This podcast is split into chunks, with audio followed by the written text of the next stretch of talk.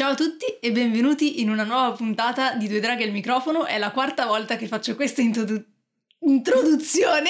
non riesco a Perché parlare oggi Giada oggi. non riesce a parlare. La verità è che tutti e due abbiamo preso un frappuccino da Starbucks e crediamo che ci abbiano drogati perché, perché siamo un pelo troppo euforici del normale, considerato che in quel coso non c'era caffè, c'era più ghiaccio e crema che altro E fondamentalmente. panna, è la panna, E panna, il è problema. panna. Allora, ricominciamo questa volta sul serio. Mentre salite i gradini della torre che scricchiola e geme sotto il peso dell'oro accumulato in secoli, sapete già che dovrete affrontare un drago. Ma questa volta sono due. E hanno un microfono.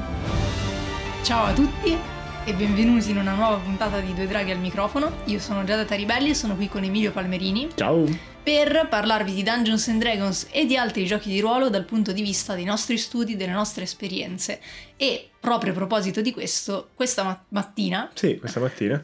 abbiamo eh, avuto un'esperienza molto molto bella di gioco di ruolo perché abbiamo avuto l'opportunità di far giocare dei bambini della scuola primaria, di una Sì. scuola primaria di Milano, Sì. eh, in collaborazione con Lucca Comics and Games e Scuole Senza Zaino, che Yes. assieme hanno eh, fondato questo, hanno dato vita a questo progetto bellissimo di cui abbiamo già parlato Mhm. eh, in una puntata speciale, andatela a cercare, che si chiama L'ora di lezione. L'ora di non lezione basta non basta. che appunto fa riferimento al fatto che sì, a scuola c'è la didattica, ci sono nozioni, magari anche eh, tante cose importanti, però l'ora di lezione non basta perché attraverso ad esempio momenti di gioco possiamo passare anche delle competenze trasversali, delle soft skill, eccetera, eccetera. Quindi se volete sapere di più sul progetto in realtà potete andare ad ascoltare la puntata speciale, la trovate appunto come episodio speciale con Luca Comics and Games eh, GDR a scuola, dovrebbe avere un titolo del genere. Sì. Ok, Emilio che mette i titoli conferma. E invece oggi vi parliamo di più, diciamo appunto, dell'esperienza di questa mattina, quindi proprio nella pratica che cosa abbiamo fatto. Sì, io che avevo meno esperienza tra i master presenti per far giocare, eh, ho avuto i eh, bambini più grandi, i bambini e le bambine più grandi, mentre Giada e l'altro Sì, master... Meno esperienza eh, nei lavori con i bambini. Meno, sì, meno esperienza con i lavori con i bambini. Però prima spieghiamo un po' come funzionava, no? Sì. Praticamente l'idea era che il, proce- il, ehm, processo di formazione era in realtà per gli insegnanti, per le Mhm. maestre, Che in questo caso. hanno già avuto nello scorso anno scolastico diverse ore di teoria con Romina Nesti e Daniele Leotta. Di formazione, esatto. di formazione, quindi sia a livello teorico, quindi teorie sul gioco, che a livello laboratoriale, perché Sì. hanno provato loro stessi. Sì, a capire a appunto giocare. cos'era, cos'è il gioco di ruolo, come funziona e come può essere usato con i- gli Mhm. alunni. E quindi noi eravamo lì un po' come ehm, dimostratori Mhm. fondamentalmente e ognuno di noi aveva sei eh, bambini e bambine del- della scuola primaria e delle elementari e dovevamo farli giocare non a Dungeons and Dragons Esatto. perché è un po' troppo complicato per una cosa del genere ma Lost in the Fantasy World Che è un gioco molto interessante, secondo me. È un gioco che è stato prodotto da un brasiliano, da un autore brasiliano, eh, che mi sembra si chiami Diago, ma adesso. mm, se vuoi lo vado a vedere sì, mentre tu bravo. parli Eh, ed è stato poi eh, recentemente tradotto in italiano e pubblicato anche in italiano. E è molto interessante perché innanzitutto è breve, quindi il manuale è veramente, cioè le regole di base si sfogliano in quattro pagine e tutto il resto semplicemente ti propone un'avventura ad esempio e poi ci sono tabelle varie nel caso in cui sia il master che i giocatori dovessero eh, avere il panico e dire non, non so che cosa scrivere, non so che cosa dire del mio personaggio e quindi tiro a caso sulla tabella. Ma le regole di base sono in quattro pagine e infatti è veramente facile, cioè lo spieghi nel giro di dieci minuti e poi si può partire tranquillamente a giocare. Sì. Il creatore è, credo che sia Diogo. Diogo, Nogueira. ok. Ok. Ok, però non ho idea di come si pronunci perché non so lo spagnolo, Magari il brasiliano. gioco, non lo so. Vabbè, Beh, comunque, se andate a cercare Lost in the, Lost in the Fantasy World, Mhm, lo trovate. trovate. È figo quel gioco perché si basa sull'idea che i personaggi non siano descritti da caratteristiche, Mhm. ma da quattro tratti e un oggetto magico. Mhm. E un tratto può essere fondamentalmente qualsiasi cosa. Mhm. Da sono molto coraggioso a sono amico di, a questa è la mia frase preferita. Può qualsiasi essere, cosa. esatto, può essere anche eh, in realtà un oggetto, quindi Sì, qualcosa che... il cane che ti sì, porti dietro. sì. E l'idea è... un oggetto, però... Well. vabbè, vabbè, comunque ci siamo Ehm, capiti. Sì, qualsiasi cosa fondamentalmente. E descrive il tuo personaggio e poi quel tratto può essere usato come modificatore nelle varie scene quando ci sono dei pericoli. Mhm. Quindi se si vuole sconfiggere un mostro si può dire ok, tento di farlo usando la mia intelligenza, si spiega come la propria intelligenza entra nel gioco e si ha quindi un più uno. Sì, che è una meccanica che a me piace molto, come sapete, eh, perché è molto simile alla fine a quella di Not the End, in Mhm. cui quindi eh, creo il mio personaggio totalmente libero, eh, dandogli dei tratti che lo descrivano e poi cerco di metterne in gioco il più possibile per avere dei vantaggi, in quel caso aumentando i segnalini bianchi, i token bianchi che andrò a Esatto, da pescare, pescare qui invece proprio mettendo come- proprio, esatto, Sì, più uno, più due. Così. Perché viene usato solo il dado 6, il dado 6 viene usato contro il tiro del mentore, che è il Mhm. narratore, il dungeon master, che usa anche lui un dado 6 e che ha tratti per i mostri o per i pericoli. Quindi per esempio un ponte crollato può avere il tratto pericolante Mhm. e il, eh, chi gioca, in questo caso i bambini che hanno giocato con noi, dovevano trovare una soluzione con i loro tratti al tratto del mostro. Se Mhm. riuscivano gli toglievano il tratto e quindi riuscivano a superare Esatto. il pericolo fondamentalmente. Esatto, perché infatti quello che succede quando si perde una sfida è che si perde un tratto. Nel caso di un ostacolo, un incontro, un mostro, vuol dire che si risolve, si ha la risoluzione, quindi si può proseguire con la storia. Nel caso in cui invece lo perda un personaggio, dovrà poi innanzitutto narrare, che anche questa è una cosa interessante. Come Eh, quello infatti esempio- volevo trattarlo separatamente sì, un Sì, attimo. ok, però vabbè. Però sì, comunque se vinci il ti- chi vince il tiro narra come va a finire. Quindi Sì. se vince il tiro il mentore va a finire male, tra Mhm. virgolette, e come diceva Giada, i giocatori perdono un tratto. Per esempio, se il mio tratto era agile, come è successo ai miei Mhm. giocatori, e tento di lanciare il mio compagno oltre al ponte pericolante, l'hanno perso, hanno fatto meno di quello che dovevano fare e si è stirato e quindi non Mm. era più agile, capito? Esatto. Perché non riusciva Sì, più. Ad esempio, invece, una bambina con- che ha giocato con me, eh, come tratto aveva amica dell'acqua, cioè nel Ok. senso che era molto appassionata di nuoto, eccetera, È eccetera. affogata. No, ha tentato di superare il fiume e non, non c'è riuscita. Mhm. Eh, quindi poi l'hanno salvata agli altri proprio per i capelli e come tratto quindi ha scelto di perdere amica dell'acqua perché ha detto adesso avrò paura dell'acqua Ok, cioè ci è sta. veramente fantastica come meccanica Mhm. veramente bellissima L'altra meccanica utile al gioco e che praticamente è il fondamento di come l'abbiamo giocato in generale, di come è pensato, è che eh, non ha una meccanica di vantaggio ma ha una meccanica di aiuto. Quindi Mhm. se più giocatori decidono di mettere insieme i propri tratti e di trovare assieme una soluzione, eh, si lancia il dado tutti assieme, si prende solo il risultato più alto ma si sommano tutti i modificatori dei vari tratti. Quindi capite bene che se avete sei giocatori o giocatrici e ognuno usa un tratto, non c'è modo in cui il master possa vincere. Mm, sì infatti a me sono arrivati tipo a 9 e io avevo il massimo 6 del dado io avevo tipo quindi- più 14 a un certo Eh, punto. A un certo punto sì. io ho detto, vabbè ragazzi, basta, perché continuavano a trovare idee per Sì. mettere tratti. Ho detto, va bene, va bene Certo, così. il gioco è fatto proprio per comunque spingere la narrazione, anche perché eh, Diogo l'ha scritto proprio per, Per i suoi bambini, figli, sì. cioè l'ha pensato proprio perché lui era un appassionato già di giochi di ruolo, eccetera.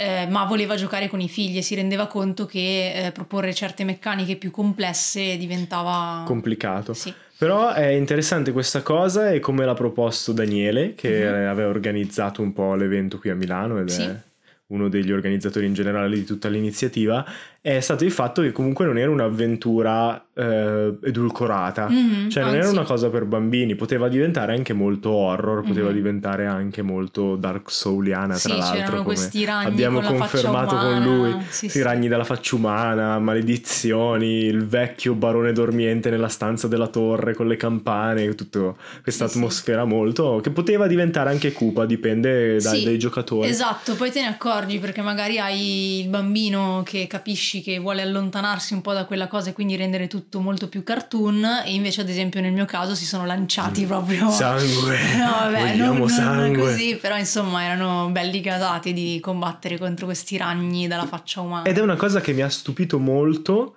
eh, stupidamente, perché in realtà ne abbiamo già parlato e nel senso lo facevamo anche noi quando eravamo bambini, avevano un sacco di voglia di raccontare. Sì. Cioè la cosa più difficile nel mio gruppo in assoluto è farli stare... Zitti. No, nel- non farli stare zitti, nel senso... Sì, no, sì. Però farli rimanere nell'ambito del giocatore. Invece Mm. volevano fare tanta parte del È narratore. vero. Soprattutto prima anche all'inizio, capito? Cioè, è quello che mi ha stupito un po' perché spesso narrare le scene così me lo aspettavo, ma il fatto è che proprio loro dicevano, poi magari incontreremo un drago e il drago fa questo, loro non hanno bisogno di dire adesso incominciamo a raccontare le storie, l'hanno subito Certo. iniziato a raccontare, Beh, no? ovvio. Sapevano che erano lì e hanno iniziato subito a raccontarla. E quindi la cosa un po' più difficile è stata strutturarli in un ambito nel dire, tranquilli. C'è un mostro, lo incontriamo. Ci ho già, pensato, cioè, ci ho- Mm-hmm. Sì, ci ho già sì. pensato chi ha scritto la storia. Sì, è vero, condivido questa cosa. Anche da me cercavano di, di dare loro anche proprio delle, delle sfumature al mondo, cioè di aggiungere delle cose Mhm. loro. Ma infatti in realtà molte cose gliele ho lasciate fare, come giochiamo anche noi. Fa parte della narrazione condivisa del gioco di ruolo, quindi fin là gli ho lasciato fare queste cose. Ad esempio, in realtà appena siamo entrati, eh, il bambino che mi avevano descritto all'inizio come quello che avrebbe potuto essere più eh, attivo, magari che a un certo punto si sarebbe distratto, non sarebbe stato più attento, Mhm. invece è stato fantastico per tutto il tempo. A- alza lo sguardo verso il soffitto e fa: Ma in questo mondo le nuvole sono quadrate, ragazzi! E io, cioè, sono rimasta sorpresa, ho detto: Wow, iniziamo alla grande, adoro! E quindi ho iniziato ad agganciarmi a questa cosa e poi ho guardato ed effettivamente sopra avevamo le luci che erano quadrate. Ah, ci sta. E adoro. Ma i tuoi hanno fatto tanto roleplay tra di loro? Sì, cioè, tanto come abbastanza. personaggio? Perché i miei hanno fatto più fatica. Mm, in eh, realtà. forse perché erano più grandi. Forse perché erano più grandi, forse come ho imposto io la narrazione, perché può essere. io avevo una terza elementare, Emilio una quinta. Avevo una quinta, Sì. esatto, sorteggiati e hanno parlato poco all'inizio come personaggi, ci è voluto un po' per carburare da quel punto di vista, però so che tu volevi iniziare con la descrizione, Mhm. farli descrivere. Sei riuscita a farli descrivere? No, alla fine non l'ho fatto perché si sono lanciati subito Ah, nel ok. roleplay. Ok, e quindi, quindi- ho detto, vabbè, non serve. Cioè, il fatto che io, io avevo pensato appunto di iniziare a chiedere come sta il tuo personaggio, descrivimi com'è, Mhm. cosa sta facendo in questo momento. Però poi in realtà li ho visti talmente presi a ruolare da subito. Che cioè, appena hanno lasciati andare. incontrato il primo incontro, sì, sono subito Sì, partiti. i miei erano più giocatori tradizionali di D&D Ok. da quel punto di vista, però appunto anche lì ho iniziato, cioè ho tentato di far iniziare subito a giocare perché so che è molto più facile capire il gioco di ruolo mentre ci giochi. Mhm. rispetto astratto. Quindi in realtà poi mi sono ricordato solo dopo che Daniele ci aveva detto anche di non starli a spiegare tutte le regole all'inizio. Ma gli ho spiegato tutte le regole all'inizio Ok. perché ho visto che mi stavano comunque Mhm. seguendo. E poi dopo così le regole le sapevano già e hanno soltanto capito Ah, la meccanica della narrazione. E le- poi comunque man mano ho rispiegato le regole. Però mi ha dato subito il permesso di farli aiutare tra di loro, fargli dare momenti ai propri personaggi, ma fare subito a coppie Mhm. perché il il problema che c'era stato un po' nel mio gruppo è che c'erano un po' di tensioni Mhm. tra alcuni membri del gruppo e altri perché essendo stati sorteggiati magari sono finiti in Certo. gruppi sociali non- a cui non erano abituati, Mhm. no? Che però Eh, è anche questo il bello. E anche cioè. questo è il bello e anche le- comunque la- la- l'avventura è diventata un po' quello alla fine. Mm. Così hanno avuto un po' questa cosa di formare il gruppo ed essere amici e fare, Mhm. iniziare a fare le cose assieme. Che mi, mi è piaciuta anche come cosa perché quello che l'avventura dava un po' per scontato. Che fossero già amici e che andassero Mhm. insieme in questo mondo fantastico Mhm. dove gli veniva proposto di fare una determinata cosa. E come tutti i giocatori mi hanno detto: no, col cavolo. Mhm. No, addi- addirittura volevano fare un PvP Sì, all'inizio, ok. prima che iniziassimo veramente a giocare. Poi si sono presi con il mago e tutto. Ed è bello anche quello perché si vede che ci sono alcuni stereotipi che comunque colpiscono sempre. Non so Mhm. neanche se avessero visto Il Signore degli Anelli. Mm. No, loro me l'hanno Non riportato penso. a Silente più che a Gandalf. Ok, sì. Infatti, il vecchio e così.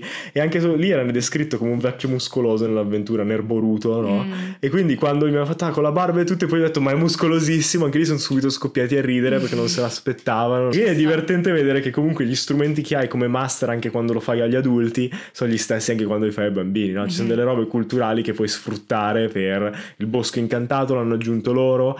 I miei erano aracnofobici. Sì, me ne. E, e quando infatti il, il vecchio mago gli dice no dovrete affrontare l'oscuro signore dei ragni mi hanno fatto no vogliamo i ragni e tutto e abbiamo iniziato a lanciare idee volevamo fare cose follissime alla fine siamo arrivati a unire due o tre idee insieme quello che è venuto fuori era una chimera una manticora Mhm. no e quindi poi siamo andati avanti per tutto il tempo a dire manticora di qua manticora di là anche il momento finale e continuiamo a dire noi abbiamo affrontato le manticore No, invece da me una cosa molto figa che è venuto fuori è stata che mh, teoricamente allora, perché in tutto ciò non abbiamo spiegato tipo l'ambientazione, la vabbè ok sì. L'ambientazione di è per sé Narnia fondamentalmente Sì, l'ambientazione di per sé ti dice, ok, tu interpreti un ragazzino che vive nel nostro mondo, sì puoi scegliere teoricamente il gioco ti dice anni 80, ma noi l'abbiamo fatto ai nostri giorni. Sì. E mm, a un certo punto trova un portale con uh, un, un mentore, appunto, che lo porta in un altrove, quindi un mondo fantastico. E il mondo fantastico è sostanzialmente cioè, il mondo fantasy che Sì, giochiamo vabbè, tutti noi. era abbastanza il più neutro possibile, così ognuno ci può proiettare un po' quello che vuole. E cosa volevo dire? Ah no, sì, che in questa particolare avventura eh, la premessa era i vostri genitori eh, tanto tempo fa sono entrati in questo mondo, poi non sono più potuti andare in questo mondo perché sono cresciuti e quindi Mhm. l'età non gliel'ha più permesso. E non hanno E- completato la lotta, non esatto, hanno completato la, missione. E quindi voi siete i loro eredi e siete stati chiamati a, a fare questa cosa, a completare questa cosa. E uno dei bambini mi fa: Ma io posso fare che il mio personaggio è un orfano? Ovviamente non sapendo questa, questa parte, perché nel momento della creazione di personaggi in realtà ancora eh, non, non ce Non- l'eravamo non detto. detto che, che appunto. E io quindi lì ho avuto un attimo e ho detto ok, però ho detto ma sì, buttiamolo dentro e vediamo poi cosa viene fuori. E poi hanno risolto tutto loro, cioè la cosa pazzesca è che io non ho dovuto fare niente in questa avventura, nel senso che io veramente, cioè ero proprio facilitatrice, ma come dicevi prima tu, narravano le cose, intuivano le cose, risolvevano le cose da soli in Sì, una maniera sì. impressionante, perché a un certo punto alla fine dell'avventura c'erano queste due statue giganti, eh, che io ho descritto queste statue eh, di pietra eh, da- che facevano da guardiani a questo barone che loro dovevano risvegliare e avevano le teste, ho fatto che, che si muovevano, quindi le teste si muovono verso di loro, loro lì intuizione geniale, ma hanno al- alzato la mano in tre insieme, fanno sono i suoi genitori, li ha trovati, oddio sono Ok. i suoi genitori! E quindi ho detto no vabbè bellissimo, non posso non sfruttare questa cosa, quindi all'inizio sono stata zitta e l'ho tenuta lì ho detto, ah, ok, loro si aspettano questa cosa qua. L'ho tenuta lì, l'ho lasciata maturare, macinare e poi dopo la scena finale ho dato quello come, diciamo, post Come credits, epilogo. no? Sì. Diciamo Eh, che c'è wow. que- questa roba, no, che è anche la dimostrazione che forse hanno ragione quelli che dicono, che sostengono quanto siano le storie integrali del modo in Mm. cui il nostro cervello si sviluppa e di come vediamo il mondo. Sì, no? sì, sì. E quindi dire che l'intrattenimento effettivamente non è solo intrattenimento, che questa versione dell'intrattenimento è quella che creata dalla nostra società, dal consumismo, dal capitalismo, Mm-hmm. dalla globalizzazione, come vuoi, però nel senso raccontavamo storie quando eravamo attorno al fuoco nell'età della pietra Esatto. con i romani, Sì. con eh, il 1800 e adesso fondamentalmente cambia come la racconti, il medium e così via, ma la- c'è proprio qualcosa distintivo che sai, no? E quello che ha colpito me invece è un altro bambino del gruppo che è stato l'unico del mio gruppo a capire che mettersi limitazioni da solo era la parte divertente del gioco. Mhm. Cioè mettere, essere in grado di dire no, fa- facciamo la, la missione, sì ho avuto successo, ma comunque, no? Che è il sì ma che viene usato spesso, no? Anche per la recitazione o l'improvvisazione,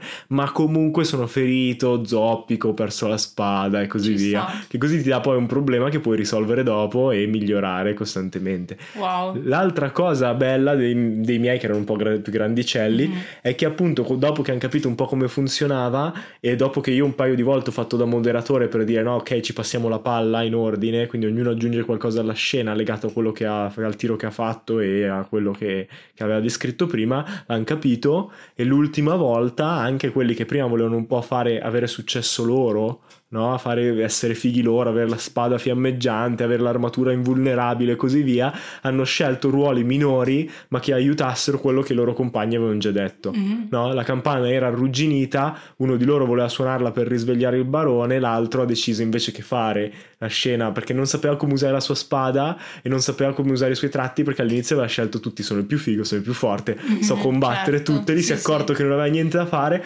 guardate il suo compagno e fa salgo sulla campana perché sono agile e tolgo le ragnatele, le cose che la bloccano. Mhm. Che secondo me è bellissimo, perché proprio ti rendi conto no, di quanto ti costringa il gioco a dire cacchio, però è vero, cioè a, a prescindere da tutta la cosa pedagogica, no? Mhm. ma proprio a livello di storytelling si, si è reso conto che ok, avere persone perfette non è interessante. Mhm.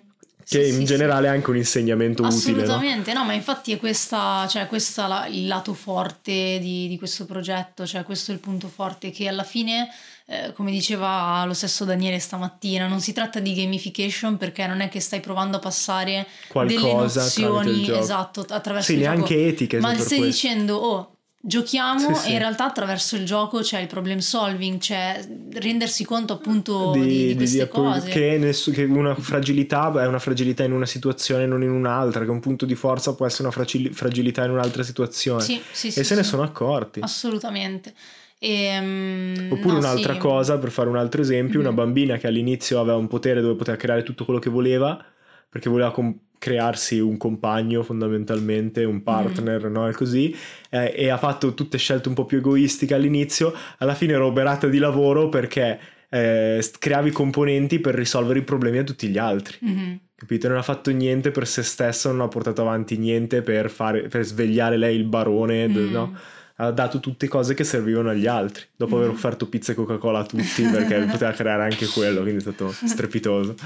E, no, sì, a me mm, per, per, concludere un attimo ha colpito molto appunto, come dicevo prima, la loro intuitività, cioè il modo in cui io avevo appunto le scene preparate che, che ci aveva passato Daniele e quindi sapevo come sarebbero andate le cose ovviamente, ma loro ci arrivavano comunque prima, cioè prima che dessi qualsiasi indizio, non so, eh, avevo detto che appunto eh, c'era questo signore dei ragni e che la popolazione era sparita e si inco- cioè, incontrano questi ragni giganti, iniziano a, a farli fuori, poi a un certo punto una fa, ma aspetta, se la popolazione è sparita e ci sono dei ragni giganti, non è che stiamo uccidendo la popolazione. Io ero tipo, ma, ma siete ma dei i, geni. tuoi sono dei geni assurdi, i miei non sono arrivati a niente.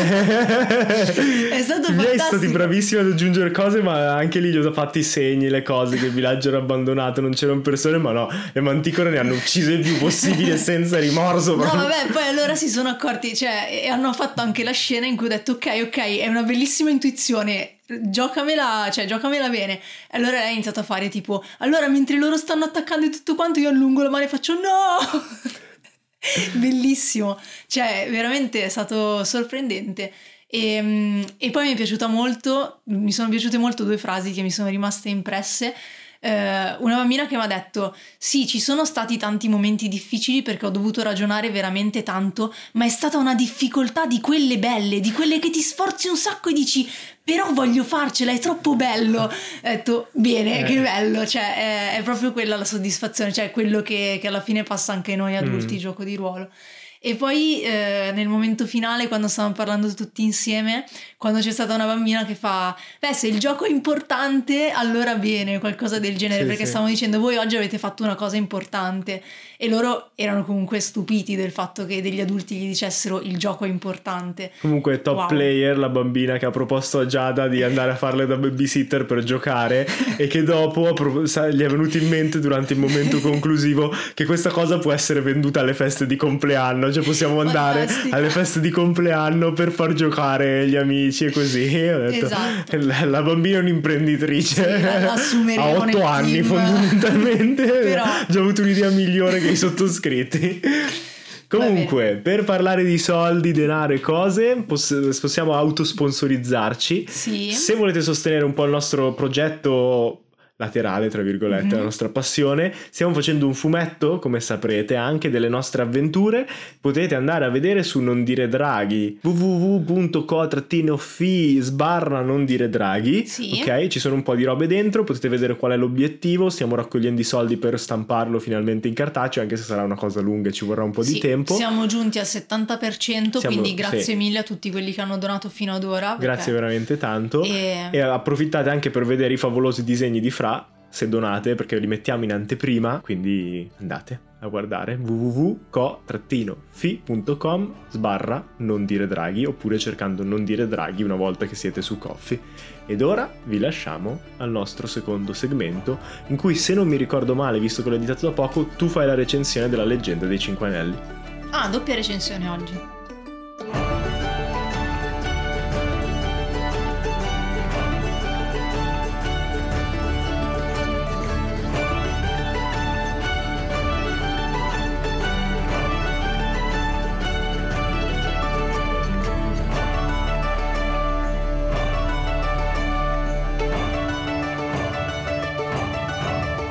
Ne stiamo registrando tante di recensioni di fila, anche se poi usciranno separate, no? Mm. E oggi tocca la leggenda dei Cinque Anelli, un gioco di ruolo a tema fondamentalmente giapponese. No? Mm-hmm. Cioè, da, da, quello che ho visto sembra essere il Giappone nell'epoca Edo. La leggenda quindi dei Cinque Anelli è un gioco di ruolo che è nato nel 1997 e all'epoca della sua prima edizione vinse il premio come miglior gioco di roleplay dell'anno. Ma tra l'altro io so che la leggenda dei Cinque Anelli era un gioco di carte sì, prima. Sì, non mi ricordo se prima un gioco prima di carte, un gioco poi... di carte o se ha avuto maggior successo poi come gioco di carte quindi poi hanno fatto nuove edizioni del gioco di ruolo. Ok, ma ha rilevanza per la nostra cosa? No, niente. No. Perfetto. Era solo una curiosità. Ma no, so perché Colville ha fatto un torneo di, e Mhm. molti dei suoi principi che ha usato nelle ultime cose che ha fatto il design è perché è ispirato da quel torneo Ah, di... ci sta.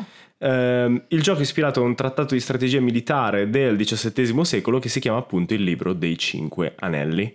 Visto che Giada ha avuto l'occasione di giocarlo in un Mhm. one shot e abbiamo il manuale completo Mhm. di questo, ehm, mi ha scritto che è rimasta molto affascinata dal gioco e sta sognando il giorno in cui potrà giocarci ancora. Quindi abbiamo pensato di fare nel frattempo una recensione. E devo Mhm. dire, prima di lasciare la parola a Giada, che ispira molto anche me. È Oh. uno dei pochi giochi che mi piacerebbe masterare. Oh. Non nell'ambientazione che mi hanno scritto, però. Ah, ok. No, perché cioè, nel senso, non puoi barare fare l'ambientazione feudale e cambiargli i nomi. O la fai feudale fino in fondo o la fai fantasy fino in fondo. Ok, vabbè. Di questo ne parleremo dopo magari. Prima concentriamoci sulla recensione, che come la scorsa recensione sarà suddivisa in tre categorie, meccaniche di gioco, ambientazione e roleplay.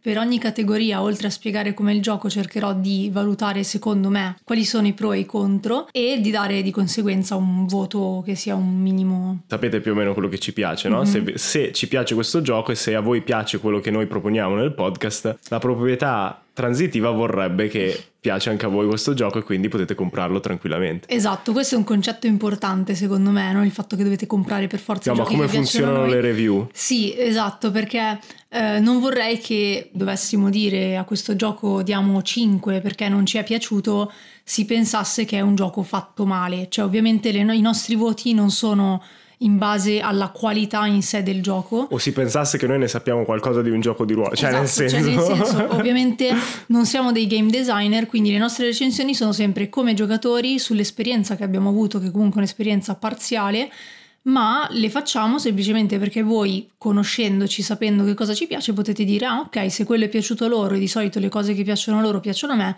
allora lo trovo interessante anch'io e vado a informarmi di più. Partiamo dalle meccaniche di gioco. Il sistema di gioco della leggenda dei Cinque Anelli si basa sul concetto di roll and keep, secondo cui quindi si tira un pool di dadi determinato da alcuni fattori del gioco che vedremo in seguito e si sceglie poi quali dadi tenere in modo da influenzare positivamente la situazione che si sta giocando, positivamente o meno, anzi, Sì. da influenzare la, la situazione che si sta giocando, quindi eventualmente risolvere una prova.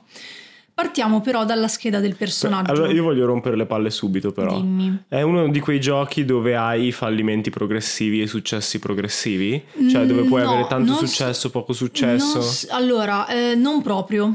Cioè, non, è- non sono proprio fallimenti o successi progressivi, lo vedremo dopo però, perché è la meccanica più importante, quindi ne parlo in modo più approfondito dopo. Partiamo dalla scheda del personaggio, perché per comprendere le meccaniche del gioco è meglio partire dalla creazione della scheda personaggio. Sulle schede infatti troviamo appunto i cinque anelli, che quindi sono quelli che danno il nome al gioco.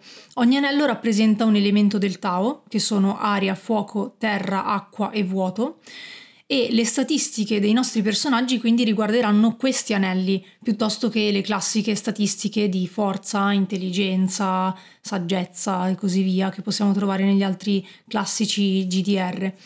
Infatti ogni anello rappresenta l'inclinazione del personaggio verso un determinato approccio alla risoluzione dei problemi. Ad esempio, l'anello dell'aria rappresenta l'astuzia e la precisione, l'anello della terra rappresenta la pazienza e la memoria, il fuoco è invenzione e ferocia, l'acqua è flessibilità e fascino. E a il turno vuoto- hanno un avatar che il porterà la vuoto pace. è infatti quello che volevo dirti che dobbiamo giocare ad Avatar con questa ambientazione. Comunque, il vuoto è intuizione e istinto. Ogni anello possiede un grado da 1 a 5 in base a quanto è forte la propensione verso quell'approccio. Quindi già questa è una cosa interessante, non è che ehm, ci sono appunto le statistiche riguardanti in modo diciamo oggettivo il personaggio eh, a livello non so fisico eccetera come al solito. Sì, non ti appunto. dicono come è fatto il tuo personaggio, ti Ma dicono quanto è ha? collegato. Che approccio ha alle situazioni e quali sono le sue tendenze a livello caratteriale proprio. Mhm. È, è un Eh, gioco comportamentista. Mm, Stavo per Sì. dire comportamentale, ma Comportamentista ci sta come ragionamento. Oltre agli anelli poi ci sono anche le abilità, che invece sono più specifiche e rappresentano l'addestramento del personaggio, quindi la sua educazione verso una particolare arte. Le abilità sono divise tra artigiane, sociali, intellettuali, marziali e mesteriali. E anche in questo caso abbiamo un grado, in questo caso abbiamo un grado da 0 a 5, non da 1 a 5, che ci dice appunto quanto il nostro personaggio sia abile in una determinata abilità. Quindi se non si è minimamente, eh, non so, istruito nelle arti marziali, addestrato nelle arti mm-hmm. marziali, mm. probabilmente avrà 0 sulle varie abilità marziali, o al massimo 1, mm-hmm. proprio per istinto di base, insomma. Quindi il primo passo della creazione del personaggio qual è? È una cosa molto interessante che ci offre il manuale, che è il gioco delle 20 domande, perché aiuta a stabilire non solo il passato del personaggio, quindi a farci scrivere comunque un minimo di background che ci aiuta poi a interpretarlo, ma anche e soprattutto a annotare gli anelli e le abilità. Quindi il gioco ti fa queste 20 domande, tu inizi a creare il personaggio e è integrato nella creazione del personaggio anche la creazione della scheda che è una cosa un po' particolare rispetto a quello che abbiamo visto di solito. Per ora abbiamo sempre visto che o si parte dalla storia del personaggio e poi si decide come distribuire dei punti abilità, oppure al contrario, prima si tirano le abilità e poi si giustifica quindi la storia del personaggio. Qui la cosa che mi piace moltissimo è che per come è costruito il gioco e per come ti fa costruire il personaggio, il tutto è molto integrato, cioè ti dice proprio ok, se hai deciso che il personaggio ha questa storia, di conseguenza adesso metti questi punti nella scheda. Sì, io è mezz'ora che annuisco tutto convinto per poi ricordarmi che non abbiamo un video in questo podcast. Quindi sì, sì, è molto interessante. ok, per quanto mi riguarda, quindi la scheda del personaggio è uno dei più grandi pro di questo gioco. Okay, a me piace moltissimo, è interessante appunto tutto quello che dicevo sull'integrazione tra la scheda e il background del personaggio ed è anche molto bello che dia importanza all'inclinazione del carattere e al modo di approcciarsi ai problemi, perché alla fine se ci pensiamo spesso quello che cambia eh, il modo in cui si risolve un problema, una prova, è proprio il modo che ha la persona di approcciarsi. Sì, e poi c'è questa cosa che in DD no, devi sempre un po'... Um, pensare a come si traducono le tue abilità mm-hmm. nel mondo di gioco. Sì. E non è immediato. Cioè, se io sono forte fisicamente, però magari non sono uno che risolve tutti i problemi con la forza, mm-hmm. no? Quindi hai più variabilità, però da quel punto di vista il gioco non ti aiuta mm-hmm. a, come si dice, modellizzare quell'aspetto della vita, no? Mm-hmm. Preferisce modellizzare il combattimento. E poi, appunto, l'altro grande applauso va al gioco delle 20 domande perché ti aiutano a definire il tuo personaggio e sono utili, secondo me, anche per un novellino, cioè una persona che si approccia per la prima volta al gioco di ruolo iniziare a costruire il suo personaggio in questo modo può essere un'ottima guida per avere in mente che cosa sta andando a fare. Yeah, yeah.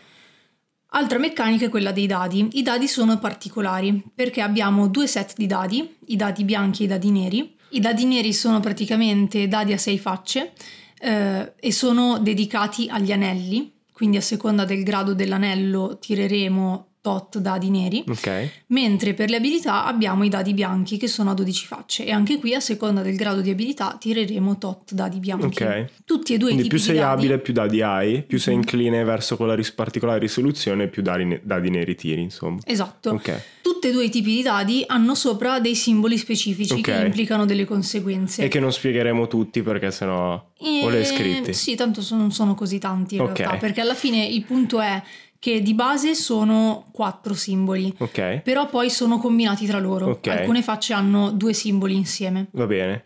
Allora c'è il simbolo del successo, che è il più semplice dei casi, perché significa che è un punto a favore del successo della prova. Il simbolo del successo esplosivo, in questo caso concede al giocatore di tirare un dado aggiuntivo e decidere poi se aggiungerlo alla prova. L'opportunità, che permette di notare qualcosa di utile ma che non aiuta in particolare ad avere successo in quella prova, aiuta diciamo nella trama generale. Ok. E il turbamento, in questo caso non influenza anche qui la prova in particolare, ma eh, sono turbamenti che si accumulano nel tempo sulla scheda, inducendo a un certo punto il personaggio ad avere degli sfoghi eh, emotivi che possono quindi essere un risvolto interessante a livello di storia, perché come anticipava Emilio eh, è un gioco che si basa molto sulla facciata, sì, sull'onore. Sul codice no? d'onore. Quindi eh, il fatto che a un certo punto un samurai rompa il codice e mh, mm, si mostri fragile o comunque turbato è un è, problema. È una, è una cosa forte. Eh, alcune facce hanno un solo simbolo, altre hanno una combinazione di questi simboli e alcune facce sono vuote invece. Okay vuoto è un mm, fallimento. Poi ci sono delle meccaniche particolari sul vuoto che però che non però, spiegheremo beh, non, adesso. Non andremo ad approfondire. Allora, anche qui secondo me è un pro perché comunque ci sono dadi appositi e- ed è una cosa carina comunque secondo me, un po' anche come in Vampiri avere i dadi con i simboli particolari del gioco è qualcosa che caratterizza in modo forte il gioco, però comunque nel caso in cui qualcuno non volesse comprare i dadi c'è una tabella nel manuale che spiega come Buh. tradurre Bu, come- tabella, bu. come tradurre le mh, appunto come giocare con semplici dadi 6 e dadi 12 e tradurre Tanto sappiamo che comprerete tutti i dadi, quindi Ma infatti andateli a dadi, cercare. E nel vostro negozio di fiducia, non su Amazon, per favore. vabbè e in realtà Boicottiamo Amazon con il link affiliato in descrizione. l'ideale sarebbe comprarli insieme al manuale perché Sì. comunque cioè anche perché non so, cioè è uno di quei giochi dove non credo che ci siano set particolari, cioè sono quelli, Sì, dai sì, bianchi, sì. dai neri. Ma sicuramente qualcuno che ne ha fatti set particolari con colori diversi ci saranno. sarà, tanto non Ok. cambia niente. però. Allora, pro perché la possibilità di scegliere l'approccio è interessante, ehm, contro secondo me perché è un po' macchinoso. Eh, Rispetto- questa cosa di tutti i simboli, Mm. anche mentre le spiegavi mi sono perso Sì. soltanto ascoltando. Rispetto quindi- ad altri giochi che hanno trovato modo- modi più veloci, tipo i numeri arabi. Vabbè, ma a parte quello, ma poi ci sono altri giochi che comunque volevano dare lo stesso, secondo me, questo concetto di inserire eh, delle implicazioni come complicazioni Sì, sì. o successi Sì, che però è facile perché dici hai- la tabella e Sì, seconda... ma anche al di là della tabella c'è anche proprio semplicemente, non so, se faccio quattro simboli uguali. eh, Ah so sì, che- Tris ok. e poker. Cioè, ci sono giochi che hanno trovato lo stesso modo di inserire comunque dei fallimenti che non siano fallimenti veri e Sì, propri, una ma che siano modularità. complicazioni, però Senza complicarti me- la vita, tro- sì. cioè non troppo macchinoso. Il voto complessivo che ho deciso di dare è un 8, perché comunque ritengo che sia un sistema che si integra veramente bene con l'ambientazione, con il mood che vuole avere il gioco e anche quella parte molto macchinosa alla fine ci sta perché eh, ti dà tempo di riflettere veramente tanto. Sì, e poi c'è quella cosa che dicevi che già nei dadi è previsto il- la, la meccanica di roleplay dopo, Mhm. no? Cioè già nei dadi, come si chiama il fallimento lì? Quello- Turbamento. Il turbamento. Sì. E quello è un buon modo per modellizzare, no? Non è soltanto ok, non sono riuscito a spostare in massa, ho preso due punti di danno, è proprio no, Mm. il mio personaggio cambia il modo in cui si comporta e gli altri cambiano. L'ambientazione, allora, come abbiamo già detto, il gioco ha un'ambientazione specifica, ovvero il Rokugan, che si ispira al Giappone feudale, eh, su cui si, si estende l'impero di Smeraldo. Sono presenti sette grandi clan al servizio dell'imperatore, ognuno con un ruolo specifico a livello sociale, appunto, e politico. E poi ci sono anche varie famiglie specializzate in eh, scuole di addestramento a specifici mestieri. Ora, eh, all'interno di questa ambientazione ha una grande importanza il Bushido, ovvero il codice comportamentale del samurai Il che Bushido. abbiamo accennato prima. E l'onore è il focus attorno a cui gira tutto il gioco. Quindi sei disposto a fare qualcosa pur di mettere a repentaglio il tuo onore e la tua reputazione? Questa è la domanda che devi un po' sempre avere in mente. C'è sempre questo conflitto tra i sentimenti del- dell'uomo, della donna che interpreti e il ruolo che ha. E questa cosa di ambientazione l'apprezzo tanto, è quello che dicevamo no, anche su Dungeons and Dragons, con il fatto che è sempre così neutra ha perso queste cose. Mhm, Perché che conflitto hai come avventuriero? mhm. Cioè, sei eroe del reame, ci sono poche anche ambientazioni dove viene visto di, di cattivo occhio. Io parlo sempre della quinta edizione, Mhm. quindi non ditemi, ah, ma la terza è, lo so. Però nell'edizione recente, Mhm. eh, cioè, puoi essere la vittima di- di- dello strade di turno, però raramente è un problema il fatto che tu sia un avventuriero perché sei un avventuriero. E quindi non hai conflitti, devi Mhm. inventartelo ex novo, non c'è nelle meccaniche, non c'è nelle regole. D'altro lato, questa particolare ambientazione non mi fa impazzire perché Mm, e c'è veramente troppo Giappone feudale. Ok. o almeno non so quanto è accurato però non so niente del Giappone. Però mi sembra talmente simile a un'altra marea di, di cose che si aspirano a quell'epoca e a quella particolare ehm, periodo e regione geografica che capito non è particolarmente originale. Io all'ambientazione ho dato sia un pro che un contro. vai Il pro perché, come ho già detto, mi piace molto come si integra con le meccaniche del gioco, soprattutto per quanto riguarda il turbamento, come dicevi prima tu, eh, che porta appunto a, a smascherarsi, a crollare, a spezzarsi in un'ambientazione in cui è fondamentale rimanere composti. Contro perché, secondo me, senza aver letto in modo molto, molto, molto approfondito l'ambientazione, è impossibile giocare decentemente. Cioè, ci vuole un'alta preparazione, proprio un gioco ad alta preparazione non solo dal punto di vista del master, ma dal punto di vista dei giocatori anche.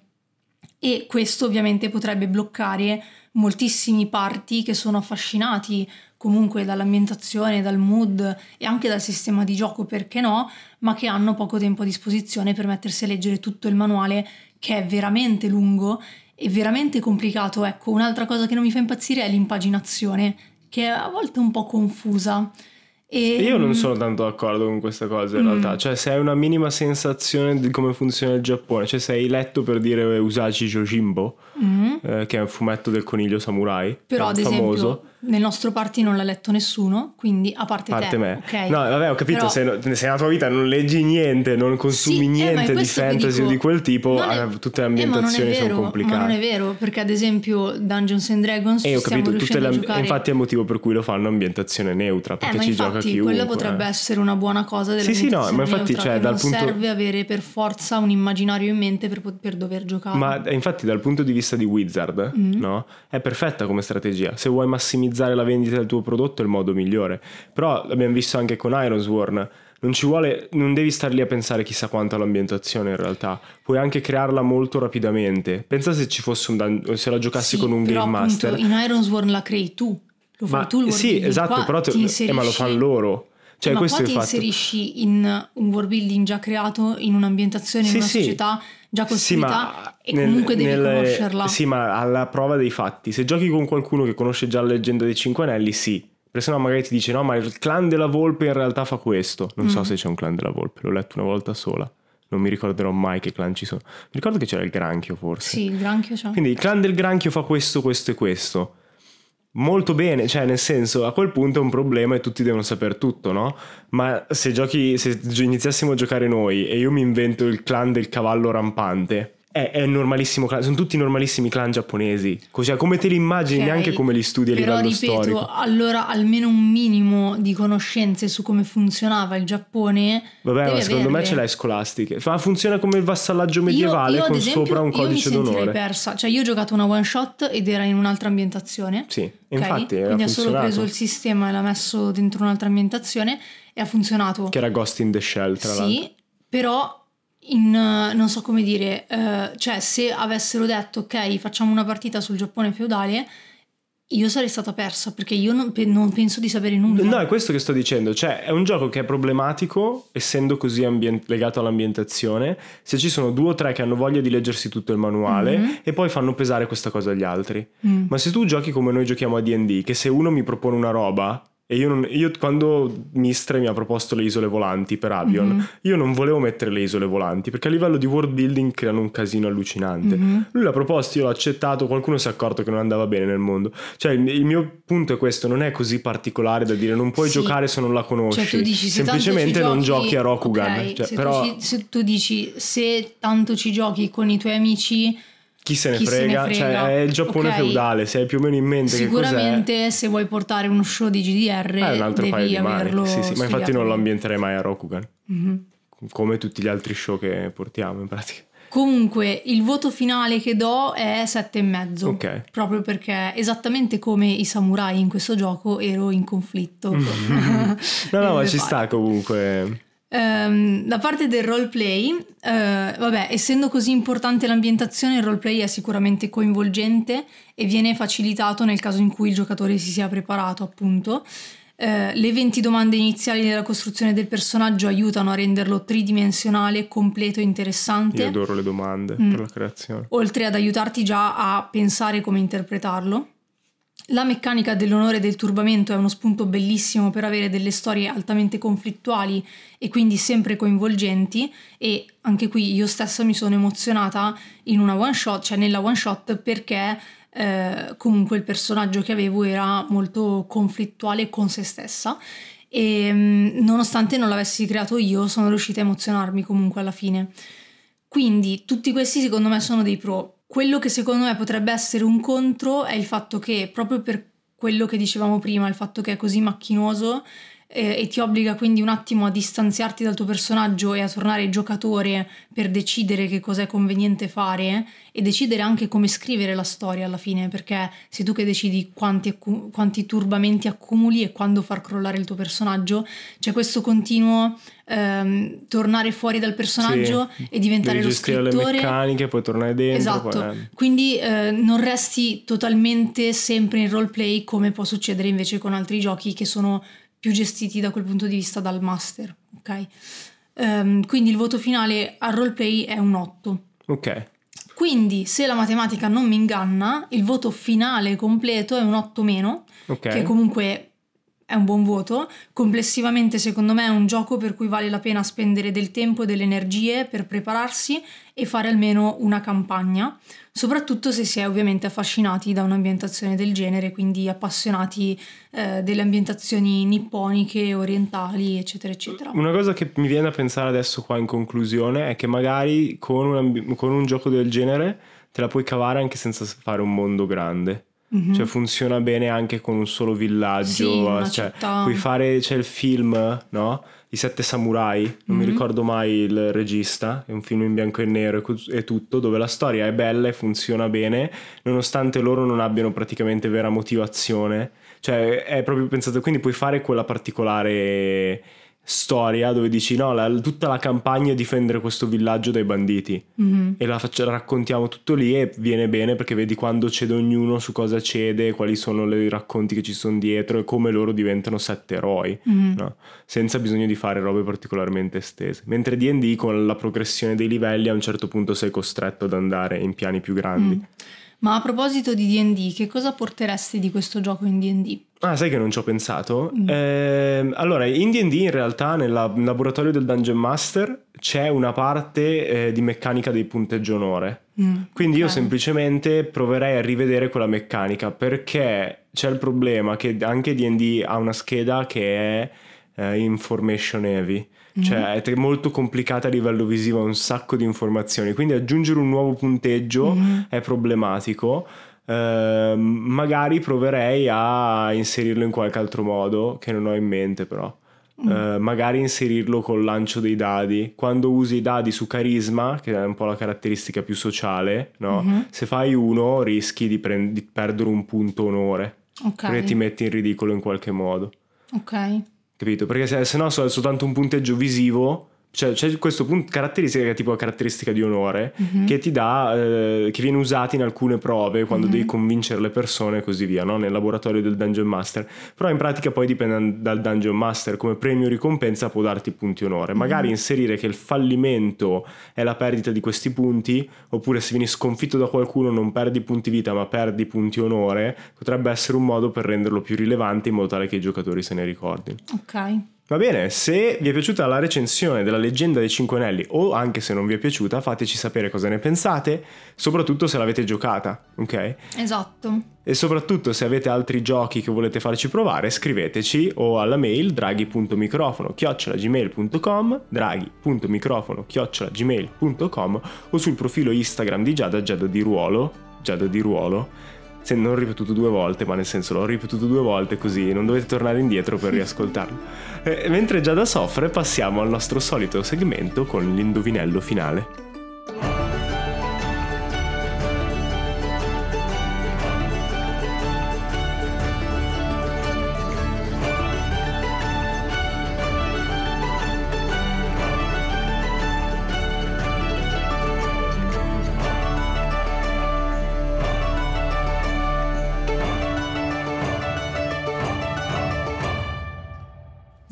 Salutiamo anche oggi con il nostro indovinello finale, il nostro gioco a premi in cui vi diamo degli indizi, tre indizi su un personaggio, un oggetto magico, un mostro, eccetera, eccetera, di D&D quinta edizione. E voi, indovinando, potete entrare nella classifica, scalarla di volta in volta e arrivare ai primi 5 posti che sono i 5 posti premiati, oppure, oppure anche con una sola risposta corretta in tutta la stagione, essere comunque inseriti in una lista di persone che verranno estratte e ci sarà una sola estrazione e il vincitore vincerà un bellissimo manuale offerto da me ed Emilio Mentre invece gli altri premi sono offerti dal nostro sponsor che è Alwood Gaming che produce portadadi, lanciadadi e altre cosine in legno per le vostre sessioni. Molto molto fighi, tutti artigianali. Come sempre il primo premio è un Elite Box, cioè il loro portadadi più grande che, che ha spazio anche per le miniature o due set di dadi, una matita eccetera eccetera. E ricordiamo che avrà l'incisione con scritto Drago, Drago onorario. onorario. sarà l'unico esemplare al mondo di portadadi fighissimo con scritto anche Drago onorario, quindi